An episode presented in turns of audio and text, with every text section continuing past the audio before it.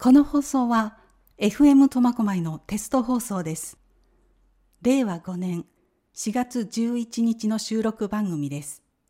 今日の放送は私、新パーソナリティのホタルです。短編小説を朗読させていただきます。内海隆一郎作、肩車。ライト版に米袋を積み込みながら、野崎さんは母の帰りを待っていた。20キロの袋を2つずつ肩に担いで、店の奥から運んでくる。すでに6往復しているが、結構ハードな作業だ。これを毎週土曜日、もう半年ほど続けている。野崎さんはコンピューターの販売会社に勤め、東京郊外の家で妻と2人の子供と共に暮らしている。半年前までは土曜日になると近くのゴルフ練習場でクラブを振るか、妻子を連れてドライブに出かけるかしていた。その楽しみを放り出して、東京の下町にある米国販売店へ通ってくるようになったのは、突然父が入院してしまったからだ。もともと店は父が切り盛りし、母は家事を受け持っていた。だから母一人ではとてもやってはいけない。最も困るのは配達である。町内の寿司店、天ぷら店、レストランなど大口の得意先へ週一度、精米したてのものを届ける契約になっている。しかし母は運転ができないし、重い米袋を運ぶなどは思いもよらない。それで野崎さんが平常の営業はともかく配達だけでも手伝うことにしたのだった。ごめんごめん、遅くなっちゃって。最後の袋を積み込み終えて間もなく、母が息を弾ませながら帰ってきた。ちょっと、父さんと話し込んでたらいつの間にか時間が経っちゃってね。よかったじゃないか。親父もゆっくり話をするような気持ちになれたんだな。入院した直後の打ちひしがれた父の様子を思い浮かべながら野崎さんは笑いかけた。母も安堵したようにうなずいていた。上機嫌なのよ。あんたが店を手伝いに来てくれてるのがきっと嬉しいんだね。じゃあ配達に行ってくるよ。母お願いね。ご苦労様。母に見送られて野崎さんは運転席に乗り込んだ。配達から戻ってくる頃には、妻と子供たちもやってくることになっている。野崎さんの成果は、下町の一角で三代続いた米屋である。三代目の父は今年65歳になったが、元気の時は30キロの米袋を2つ重ねて肩に担いでいた。その肩に乗せられた幼い頃の記憶が野崎さんにはある。太い首をまたぐと、最初は座り心地が良かったが、次第に尻が辛くなった。父の両肩には大きなコブがあって、それが硬くて痛かったのだ。みこしを長年担いでいると必ずできるみこしだこで、祭り好きな江戸っ子にとっては勲章のようなものだと何度も父から聞いていた。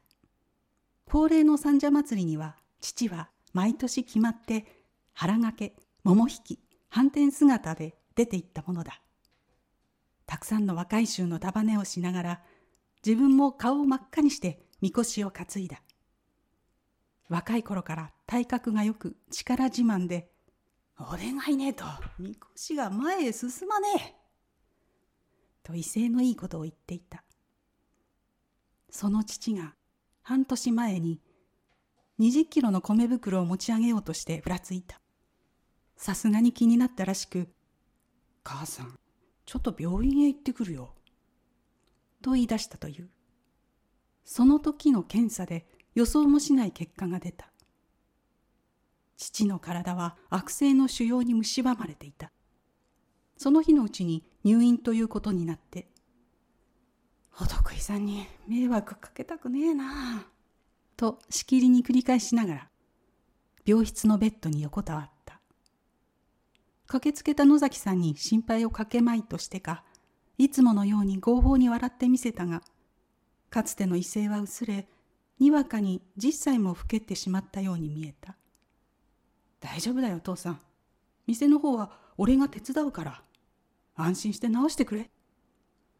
野崎さんは約束したが決して慰めのためだけではなかった。常々父に対して後ろめたい思いを抱いていた。一人息子のくせに家業を継がず好きな仕事を続けている。両親の住まいが古い町屋で狭いのをいいことにさっさと郊外に家を建ててしまった。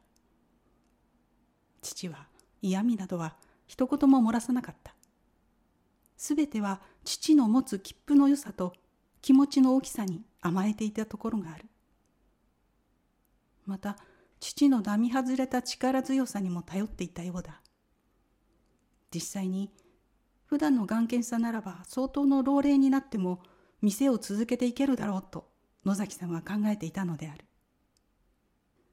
その父が思いがけず倒れてしまいしかも医師から再起は望めないと宣告されて今までの考えがどれほど甘かったかを初めて思い知らされることになった。配達先のほとんどは野崎さんが子供の時からのお得意さんである。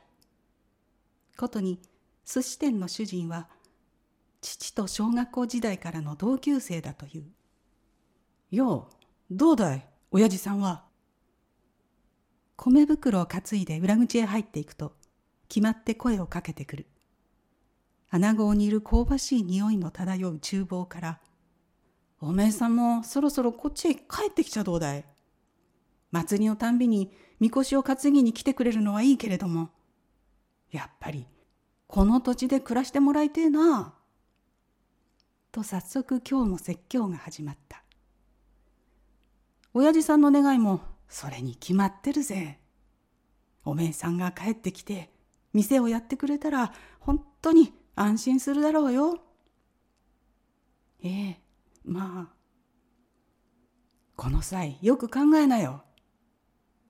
それから、おめえさんと親父さんとは体の出来が違うんだ。米袋を担いで腰をやられねえようにな。毎度ありがとうございます。と声を上げながら早々に引き上げた。それから3か所ほど配達先を回ったが、その間中、改めて今後のことに思いを巡らすこととなった。この先、どうしたらいいのだろう。母さん一人では到底店を続けるわけにはいかないが、長年のお得意さんに背を向けて閉店するのは、父さんには耐え難いことだろう。最後の配達先に米袋を届け終えて、野崎さんは運転席に戻った。いつもより時間がかかったわけでもないのに、もう日が傾いている。冬が間近になって、だいぶ日が短くなったようだ。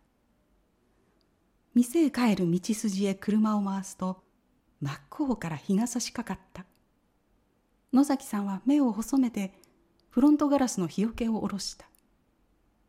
すると、ハンドルの上に何か落ちてきた。とっさに車を道路脇へ寄せてブレーキを踏んだ。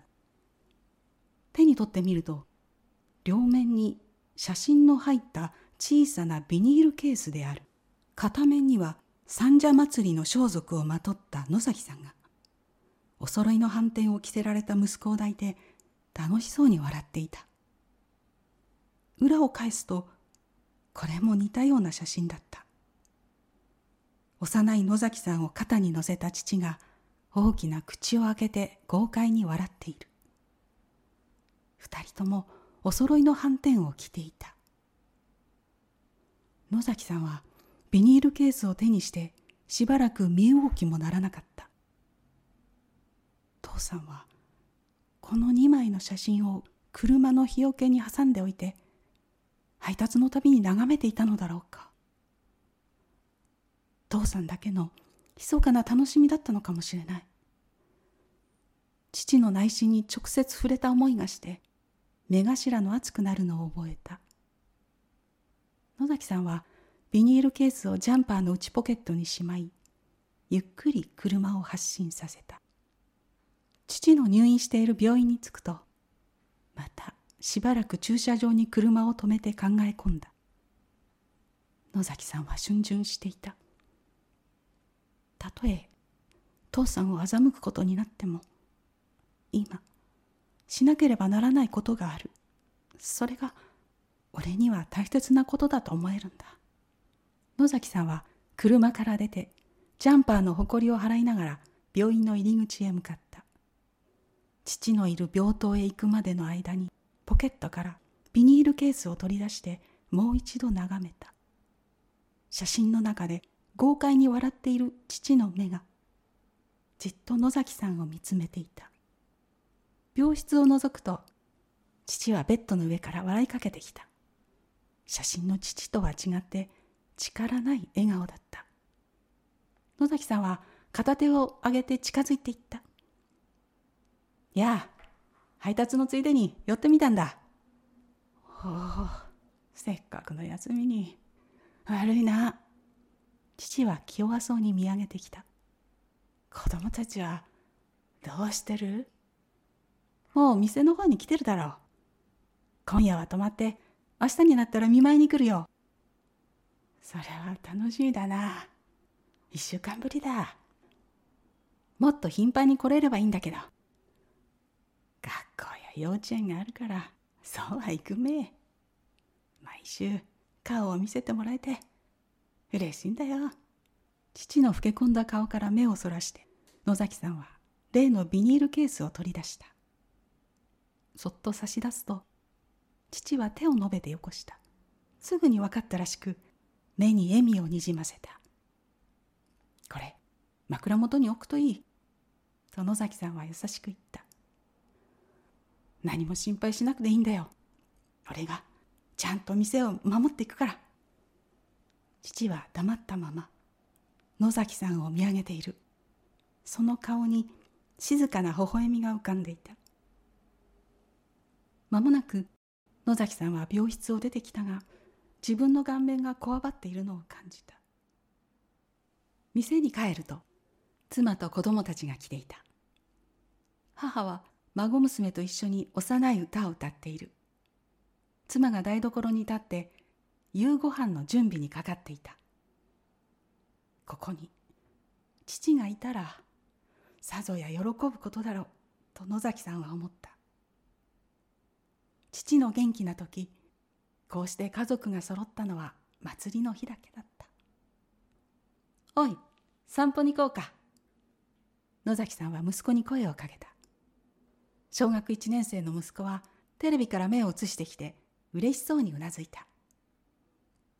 表に出ると夕暮れ時の外気が肩をすくめるほど冷たかったなあ肩車しようか言いながら息子の脇の下に手を入れひょいと体を差し上げた。息子ははしゃぎながら両足を開きうまく肩に乗ったどうだい？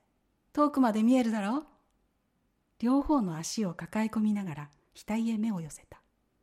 息子の体温が肩や首筋に伝わってくる小さな尻や太ももが思いがけなく暖かかったうんパパより背が高くなったもんね。息子は野崎さんの額に両手を当てて得意そうに答えた。周りを見回しているらしい。そのまま通りを歩いていくと、近所の人たちが息子を見上げて笑顔を向けてきた。おそらく父さんも俺を肩に乗せ、こうして歩き回ったのだろう。野崎さんは息子の両足を抱きながらまた目頭を熱くしていた。父の思いがじわじわと胸に染みてくるようだった。ベッドから黙って微笑んできた父の顔が不意に目に浮かんだ。あの写真を手渡した時そのことを父はどう受け取ったのだろう？俺の嘘を見抜いていただろうか？肩の上で息子が尻をもぞもぞ動かしている。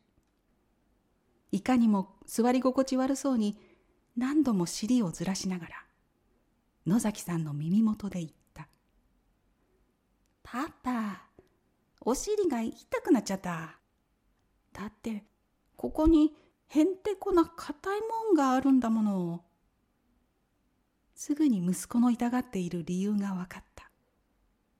毎年みこしを担いできたので野崎さんの肩にもみこしだこができているのだ。